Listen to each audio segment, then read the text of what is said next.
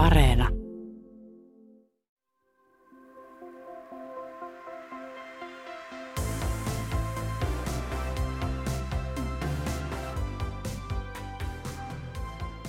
Pääsin muuttamaan lapsuuden kodistani pois 25-vuotiaana. Koin sen jotenkin helpottavana, kun vihdoinkin saan olla rauhassa ja oma itseni. Näin kertoo nimimerkki HJR. Se on muuten aika jännä, että Suomessa täytyy muuttaa varhain pois kotoa osoittaakseen, että on itsenäinen ja pärjää. Tämä erottaa Suomen muista Euroopan maista, jossa useat sukupolvet voi asua saman katoalla pitkäänkin, ilman että pari kolmekymppistä pidetään jotenkin epäonnistuneena. Omilleen muuttaminen voi tuoda huumaavan vapauden tunteen. Turvallisia sääntöjä voi rikkoa vetämällä napaan päivällisen sijaan vaikkapa karkkia, koska voi. Toiselle itsenäistyminen saattaakin tuntua kalvavana yksinäisyytenä, huolina ja pelkoina. Varhainen itsenäisyys ja pärjäämisen pakko ovat sisäänrakennettuna kulttuurimme koodistoon.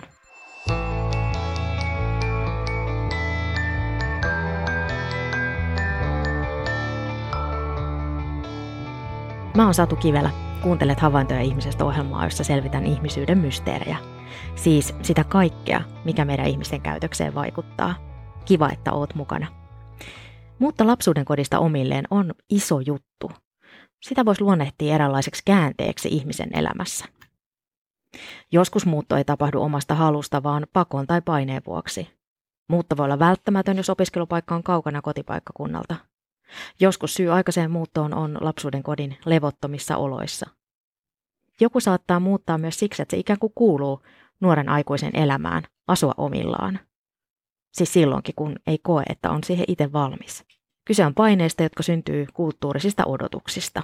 Ja näissähän on just tällaisessa normeissa ja siirtymäriiteissä, niin, niin ne nauttii sellaista niin kuin itsestäänselvyyden valtaa, että tavallaan niitä välttämättä ei aina niinkään kiistetä, vaan nimenomaan sit, jos joku tekee toisin, niin se herättääkin niin kuin kummastusta, että ajaa, että asut sä vielä kotona vai että nykyaikaan kuuluu entistä voimakkaampi tällainen niin kuin monimuotoisuus siitä, että jokainen meistä voi tehdä sellaisia valintoja, jotka tuntuu itselle oikealta ja jotka heijastaa sitä niin kuin omaa polkua ja omaa tahtotilaa. Mutta sitten esimerkiksi tässä kohtaa ajatuksena siitä, että nuoret muuttaa nimenomaan yksin lapsuuden kodistaan aika varhain, niin tässä se näyttäytyykin aika sitten yhdenmukaisena tai odotuksena yhdenmukaisuuteen, joka voi olla taas sitten hyvinkin haastavaa sikäli, että tiedetään, että nuoruushan on myös sellaista ikävaihetta, jossa sitä omaa identiteettiä niin hyvin vahvasti niin kuin peilataan ja luodataan siihen niin kuin vertaisryhmään. Tokihan se jatkuu meillä läpi elämän, että eihän me aikuisetkaan olla täysin vapaita siitä, että mitä muut odottaa, että mitä tulisi tehdä. Mutta kuitenkin voisi ajatella näin, että nuorena se tarve luoda sitä omaa identiteettiä myös niin, että, että tavallaan luotaan siihen omaan viiteryhmään on hirveän voimakas. Ja silloin, jos siihen ikävaiheeseen sisältyy tällainen hyvin voimakas yhdenmukaisuuden paine siitä, että nyt tässä kohtaa kaikki muuttavat lapsuuden perheestään yksin asumaan, niin se on vähän sääli. Voisi vois ajatella, että meillä olisi tilaa niin kuin antaa erilaisten, erilaisten polkujen jotenkin niin kuin löytää, löytää sijansa myös niin kuin tässä elämänvaiheessa, joka on niin hirveän tärkeä sitten sille, että miten se aikuisuus myöhemmin muotoutuu. Pyysin ihmisiä kertomaan kokemuksistaan tätä jaksoa varten. Kiitos kaikille niitä jakaneille. Parikymppinen Julia muutti asumaan yhteen lukiokaverin kanssa lukion jälkeen. Muuttoon vaikutti se, että Julian kotona loppui tila kesken. Julia kirjoittaa, ettei kokenut juurikaan ulkoista painetta, muuta kuin äidiltään, joka ei jaksanut elättää muiden sisarusten lisäksi Juliaakin.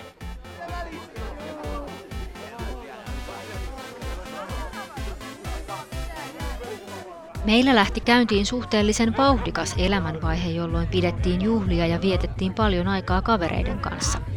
Kämpikseni oli koulussa ja minä tein satunnaisia työvuoroja. Ympärillemme rakentui vakiintunut ystäväporukka, jonka kanssa hengailimme ja teimme juttuja, joskus monia päiviä putkeen, silleen että he olivat meillä yötä. Asunnosta tuli kaveripiirin kesken tunnettu paikka.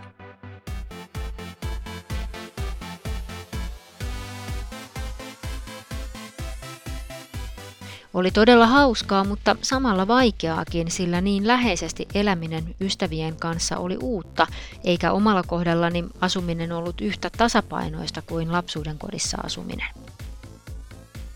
Koimme kaikki ensimmäisiä kertoja rakastumisen tunteita ja tunteet sekä ajatukset saattoi ylipäänsä olla toisinaan aika vahvoja.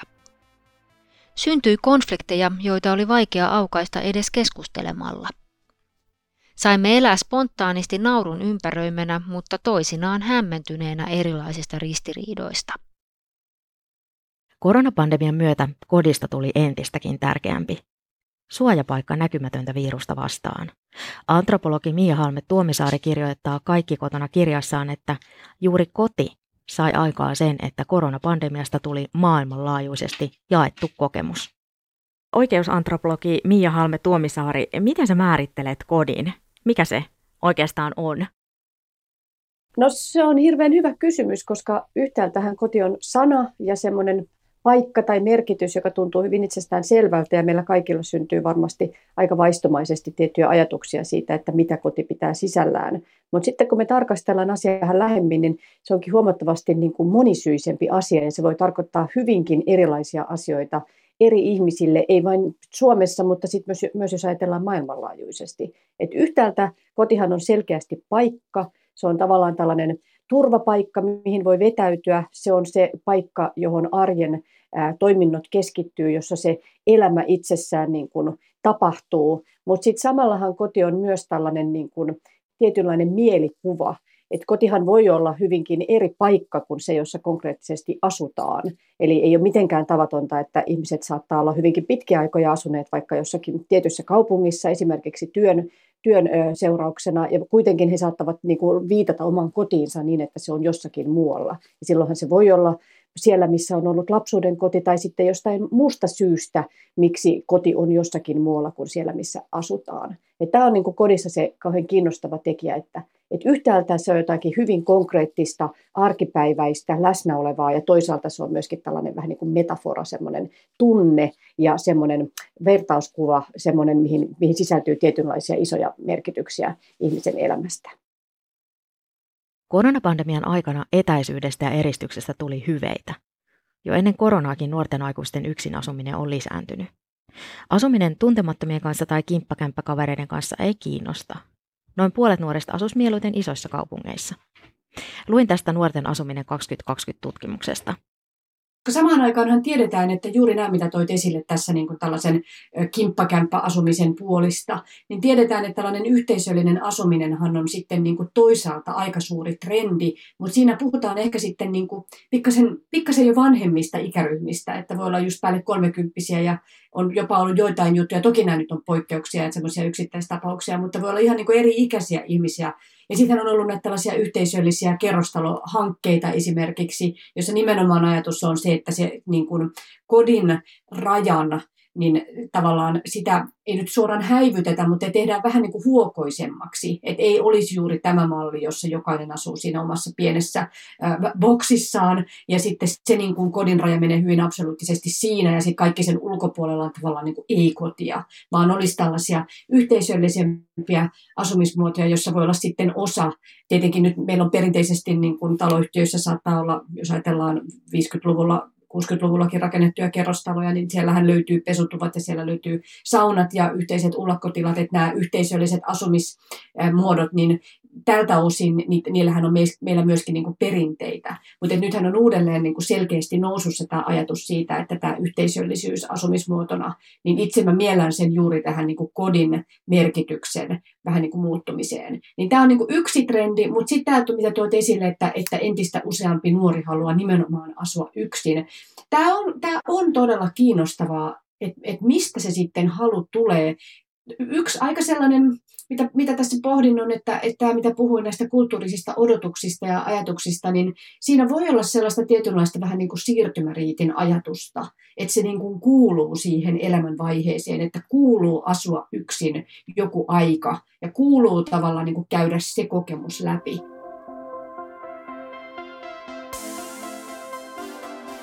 Aikainen muutto kotoa on riski kouluttautumisen näkökulmasta, kertoo Helsingin yliopiston tutkimus. Varhain itsenäistyvät jäävät selkeästi useammin peruskoulun varaan. Vaikutus on sama sekä matalasti että korkeasti koulutettujen vanhempien nuorille.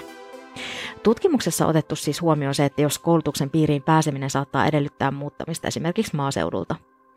Kouluteen katkeamiseen voivat vaikuttaa myös lapsuuden perheen päihdeongelmat tai muutokset perhesuhteissa. Tutkija Hanna Remes kertoo Helsingin Sanomien haastattelussa, että varakkaiden perheiden lapset muuttavat kotoa tavallista myöhemmin.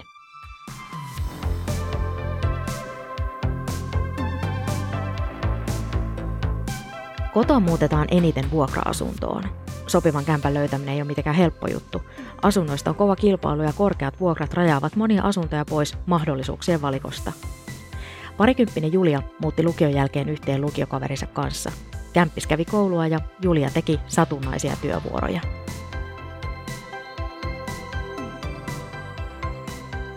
Koin paljon vapauden tunnetta ja tutkin omaa luovuuttani sekä ystävyyssuhteita uudella tavalla. Tuimme toisiamme, kun tukea tarvitsi. Kun muutin täysin yksin asumaan, koin vahvemmin itsenäistymisen tunteen, joka tavallaan on ollut vaikeaa. Olen tuntenut paljon erillisyyden tunnetta ja yksinäisyyttä, sillä tottumuksen mukaan ihmisiä on aina ollut ympärillä, myös omassa lapsuuden kodissani. En ole osannut pitää yhteyttä ja sopia tapaamisia ystävien kanssa kun puhutaan, että, että nuorilla on aika paljon myös voi olla haasteita arjessa selviytymisestä ja puhutaan nuorten mielenterveysongelmista ja, ja yksinäisyydestä ja muusta, niin kyllä mä itse kokisin, että nämä osaltaan saattaa niin kuin osalle nuorista liittyä myös siihen, siihen vaikeuteen, joka liittyy siihen, siihen niin kuin lapsuuden kodista muuttamiseen. Et, et, kiinnostavaa olisi, että jos me voitaisiin jotenkin uudelleen vähän niin pohtia sitä, että onko se malli, jota kaikkien täytyy seurata ja onko kaikki nuoret samassa iässä siihen valmiita. Yksin asuminen voi herättää huumaavan vapauden tunteen, mutta myös epävarmuutta, pelkoa ja yksinäisyyttä. Juttelin muutama vuosi sitten yksinäisyydestä tutkija Niina Junttilan kanssa – hän kertoi mulle, että pitkäkestoinen yksinäisyys aktivoi aivoissa samoja alueita kuin fyysinen kipu. Se on aika hurjaa. Näkymättömyys on kuin kidutusta ja yksinäisyys hakkeroi aivot jaksot on edelleen kuunneltavissa muuten Yle Areenassa. Kysyin tätä jaksoa varten ihmisiltä kokemuksia omilleen muuttamisesta. Nimimerkki JHR pelkäsi, että jääkö hän yksin ja saako hän pidettyä asunnon järjestyksessä. Parikymppinen Julia kertoo, että hänellä oli yksin asumisesta aika idealisoitunut kuva. Ajattelin, että osaan olla aikuinen ihan yhtäkkiä. En tajunnut, miten paljon työtä täytyy tehdä arjen pyörittämiseen. Jotkut odotuksista täyttyi. Seinä tuli kuitenkin vastaan, kun täytyy saada enemmän tasapainoa. Olisin halunnut pitää vain hauskaa, mutta sitä ei kauhean kauaa jaksa. Huolet ovat liittyneet lähinnä yksin olemiseen ja omaan mieleen sekä ihmissuhteisiin. Myös ruoanlaitto ja siivoaminen on ollut haastavia asioita, joita täytyy opetella koko ajan. Joo, ja just se, että meillä on myös tarve tavallaan tietyllä tavalla merkityksellistää sitä, sitä kotia ja, ja tavallaan mitkä kaikki sitten niin kuin sit vaikuttaa siihen, että mitä se kellekin on se, että kodista tulee sitten ikään kuin se, se koti, että tota, tämä voi sitten vaihdella riippuen sitten siis niin kuin kulttuurisista tai, tai mistä tahansa seikoista varmaan oikeastaan. Kyllä, joo siis kotihan voi tarkoittaa, jos ajatellaan maailmanlaajuisesti, niin se mikä meillä suomalaisittain mielletään, että mikä, mikä on koti, hyvin tyypillisesti meillä on tällainen, saattaa olla näitä tällaisia niin kuin rintamamiestalon ajatuksia, että sen tyyppinen niin kuin erillistalo on juuri se oikea koti. Ja sitten tuntuu, että aika pitkään ollaan kipuiltu sellaisen asiankin kanssa, että voiko esimerkiksi kerrostaloasunto samalla tavalla olla se ydin, vähän niin kuin kantatila, se ydinkoti. Et meillä on tietyllä tavalla aika niin kuin, tietynlaiset ajatukset siitä, että miltä se koti näyttää. Ja hyvin useinhan meillä nykyään viimeiset vuosikymmenet niin on ollut niin, että kodissa asuu ydinperhe. No nyt tietenkin perhe on, perheen käsitys on uudelleen niin kuin monimuotoistunut, mutta sitten jos ajatellaan taaksepäin pari, parikymmentä vuotta, niin ydinperhemalli ajatuksena perheestähän on ollut kuitenkin aika poikkeava, että aikaisemminkin kotiin on linkittynyt paljon niin kuin isompi joukko ihmisiä. Ja sitten jos ajatellaan maailmanlaajuisesti, niin juuri tämä monimuotoisuus siitä, että miltä koti vaikka konkreettisesti näyttää, niin sehän on hyvin, hyvin suurta. Tiedetään, jos ajatellaan ihan nyt niin kuin eri, erityyppisiä elämänmalleja, niin tällaiset metsästä- ja yhteiskunnat, niin silloinhan elämänmuotoa leimaa se, että sellaista pysyvää rakennusta, pysyvää sijaintia ei ole ollenkaan välttämättä, vaan silloin se koti on jotakin, joka tietyt, niin kuin fyysisessä muodossaan muodostuu tilapäisesti, hetkellisesti johonkin paikkaan, mutta samalla tavalla, vaikka se paikka muuttuu, niin on hyvin paljon asioita, jotka kuitenkin pysyy vakioina. Eli saattaa olla se, että miten esimerkiksi nukkumajärjestelyt järjestetään, miten ruokailut tapahtuu, niin nämä saattaa olla hyvinkin vakiintuneita, vaikka se fyysinen paikka vaihtuisi ja sitten se fyysinen niin kuin asumus, joka, joka muodostaa tavallaan sen fyysisen kodin, niin se olisi hyvin tilapäinen ja sellainen kevytrakenteinen. Ja tämä on, tämä on myös sitä mielenkiintoista, miten koti yhtäällä on juuri se selkeä fyysinen tunnistettava rakennelma ja toisaalta sellainen tapa, ää, niin kuin joukko erilaisia tapoja, jotka sitten muodostaa sitä tuttuutta ja myös sitten sitä tunnetta siitä, mikä on koti. Joo, ja just nämä niin erilaiset toiminnot, mitä mainitsit noista metsästä ja keräilijöistä, että, että just tavallaan, että meillä on ne tietyt, tietyt tarpeet, meillä on tarve levätä, nukkua, niin kuin syödä ja, ja niin kuin sosiaaliseerata ja pitää hauskaa, että tavallaan sitten niin kuin, miten, miten sen voi niin kuin just, että se, se voidaan se kaikki sitten rakentaa johonkin toiseen paikkaan sitten, kun siirrytään tietyillä tavoilla ja, ja toiminnoilla. Joo, ja tästä näkökulmasta koti on kyllä kauhean mielenkiintoinen, että sehän tarjoaa yhden väläyksen pohtia sitä, että mikä on ihmisluonnossa ja ihmisen kokemuksessa universaalia.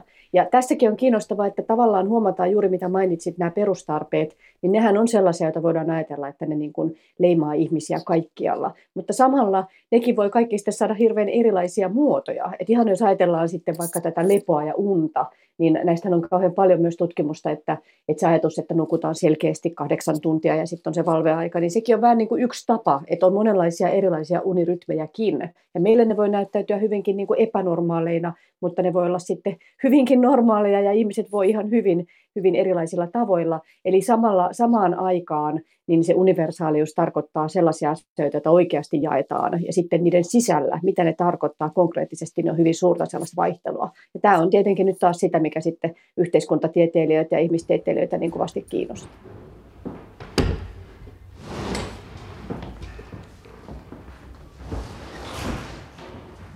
Nimimerkki Giisulla on hyviä kokemuksia lapsuuden kodista muuttamisesta. Pienestä maalaiskunnasta kotoisin olevana tiesin jo yläasteella, että haluan korkeakouluun opiskelemaan. Keskiarvo oli 9,5. Sehän tarkoitti automaattisesti muuttoa vähintään sadan kilometrin päähän ja siihen valmistauduin henkisesti vuosia. Itselleni olisi ollut kauhistus jäädä vielä vuodeksi kotiin, vaikka muulle perheelle se olisi sopinut. Jatko-opiskelupaikkaa hakiessa – en miettinyt tippaakaan, olisiko uusi opinahjo kuinka kaukana kotoa. Päädyin sitten 250 kilometrin päähän yliopistoon suoraan lukiosta 19-vuotiaana.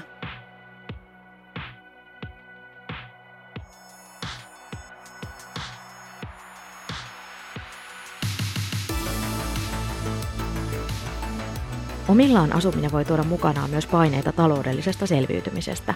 Luin nuorten asuminen 2020 tutkimuksesta siitä, että asumiseen liittyvät huolet on aika yleisiä. Töiden paiskiminen opintojen ohella on monille välttämätöntä. Joka kolmas on ottanut myös lainaa. Osa nuorista voi saada tukea asumiseen joko vanhemmilta tai lähiomaisilta. Tyyliin tuodaan ruokakassi tai annetaan rahaa menoihin. Kiisu ei joutunut miettimään raha-asioita uudelleen muutettuaan omilleen. Opintotuki ja opintolaina riittivät vuosituhannen vaihteessa elämiseen. Omaa asuntoa varten tarvitsi ostaa vain roskis, pyykkikori ja juustohöylä. Muuten minulla oli kaikki jo valmiina. Olin saanut kymmenvuotiaasta saakka joulu- ja syntymäpäivälahjoiksi astioita, pyyhkeitä, lakanoita ja niin edelleen. Huonekalut asuntoon löytyivät suvusta – Ensimmäisen vuoden kävin joka viikonloppu kotipaikkakunnalla. Kun löysin opiskelupaikkakunnalta poikaystävän, joka on myös nykyinen aviomieheni, käynnit pikkuhiljaa harvenivat ensin joka toiseen viikonloppuun, sitten kertaan kuukaudessa toisen opiskeluvuoden aikana. Nimimerkki HJR muutti kotoa 25-vuotiaana.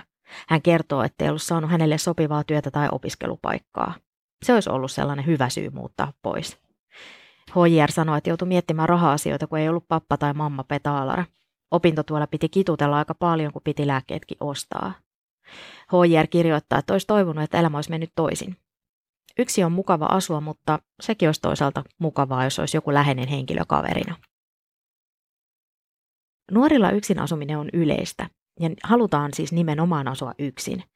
Toisille se tarjoaa vapautta ja toisille riskit yksinäisyydestä ja syrjään jäämisestä kasvavat.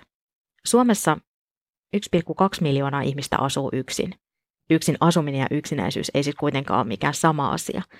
Joillekin yksin asuminen voi olla elämänvaihe, mutta joillekin taas ihan selkeä valinta. En, en nyt tietenkään tiedä, jos tästä on tullut tuoretta tutkimusta, mutta ainakin sellainen mielikuva itselläni on, että aika harva nuori kenties määrittelisi sen niin kuin tulevaisuuden suunnitelman niin, että siihen sisältyy automaattisesti pysyvä yksin asuminen. Et usein juuri on näin, että tiedetään, että Suomessahan asuu hyvinkin suuri osa, meillähän asuu viidennes melkein ihmisistä yksin, joten sinällään yksin asuminenhan on meillä niin kuin hyvinkin yleistä, ja se on monelle se niin kuin vakituinen elämänmuoto, ja varmasti, aivan varmasti niin kuin moni sen mielellään valitsee, ja kenties on miettinyt alusta lähtien, että, että joo, haluan asua yksin.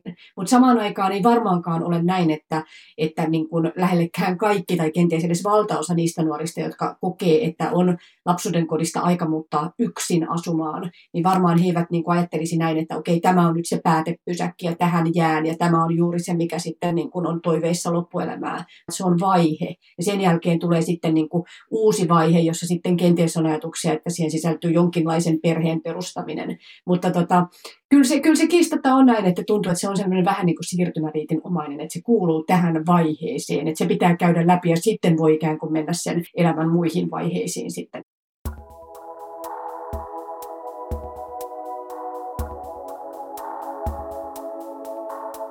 Parikymppisen Julian huolet yksin asuessa ovat liittyneet lähinnä yksin olemiseen, omaan mieleen ja ihmissuhteisiin.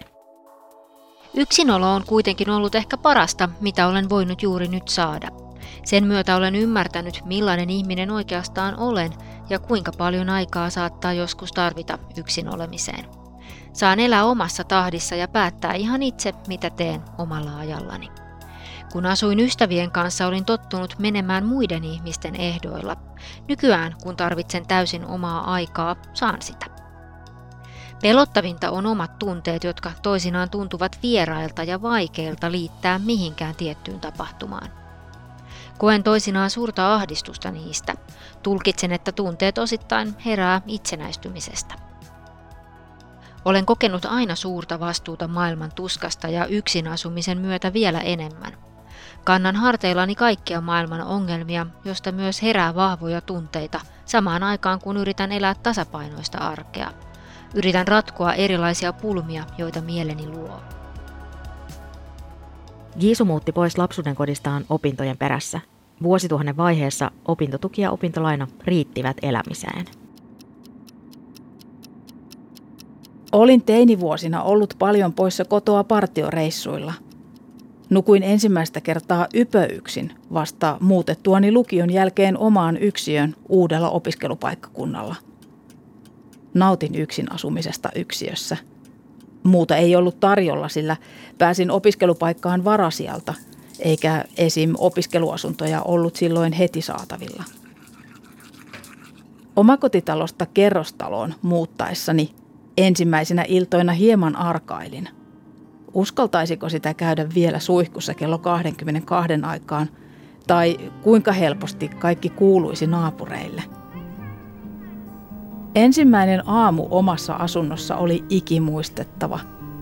Kun heräsin, aurinko paistoi ja se vapauden tunne, se oli uskomaton. Tuntui, että nyt minulla oli koko maailma ja elämä edessä. Millaisia muistoja sulla liittyy siihen, kun muutit lapsuuden kodistasi ensimmäistä kertaa niin kuin ikään kuin omillesi?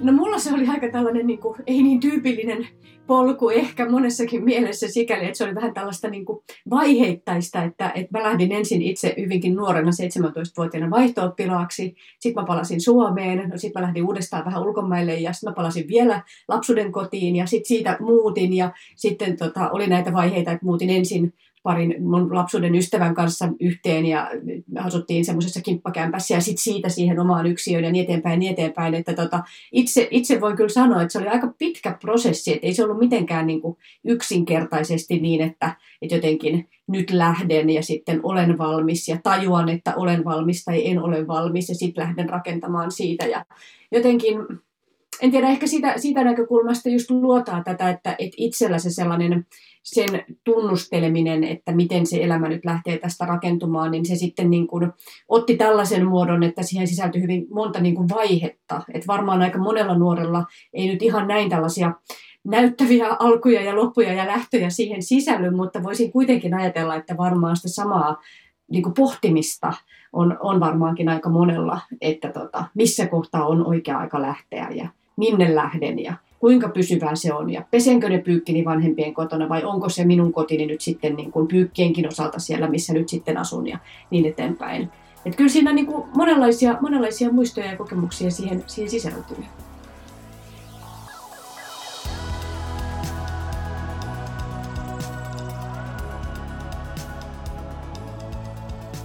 Julia asuu nykyään yksin.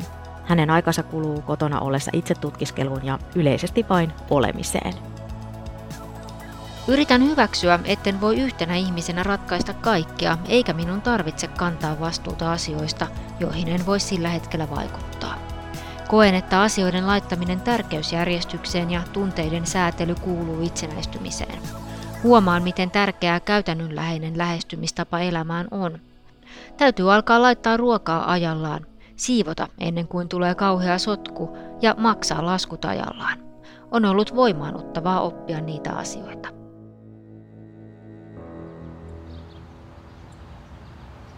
Itsenäistyminen ei tapahdu samalla hetkellä, kun muuttokuorma on siirretty yksiöön ja lempikukka asetettu ikkunalaudalle. Oi, kumpa se olisikin niin helppoa. Ensimmäinen yö yksin uudessa kodissa on jännittävä. Mitkään iltateet ja juustoleivät eivät tainuta sitä sisällä lepattavaa sekamelskaa. Se on yhtä aikaa kevyt kuin perhosen siiveisku ja painava kuin 30 kilo kahvakuulla. Erillisyyden tunteet omassa kodissa voi tuntua voimakkailta.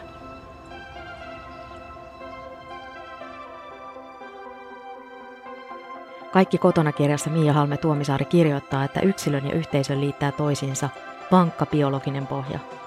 Lajina ihminen on hitaasti kehittyvä. Lajitovereiden tuki kasvussa on ihan välttämätöntä. Kulttuuri vaikuttaa siihen, mitä ajattelemme itsenäistymisestä, pärjäämisestä ja omilleen muuttamisesta. Tavat toimia voivat synnyttää välillemme rihmastoja ja hierarkiaa. Tapoja ja normeja voi aina kyseenalaista ja muuttaa – on itse asiassa aika kohtuutonta vaatia meitä selviytymään yksin. Me ollaan lajina läpensä sosiaalisia. Voisiko tarvitsevuus ja yhteenliittyminen olla tarpeellisia normeja yksin sinnittelyn sijaan? Toisin tekeminen ei ole aina helppoa. Nyt se on mahdollista. Ainakin yhdistämällä voimat. Mä oon Satu Kivelä ja tämä ohjelma on Havaintoja ihmisestä. Kiitos, että kuuntelit. Lähetä palautetta ohjelmasta havaintoja.ihmisestä at yle.fi.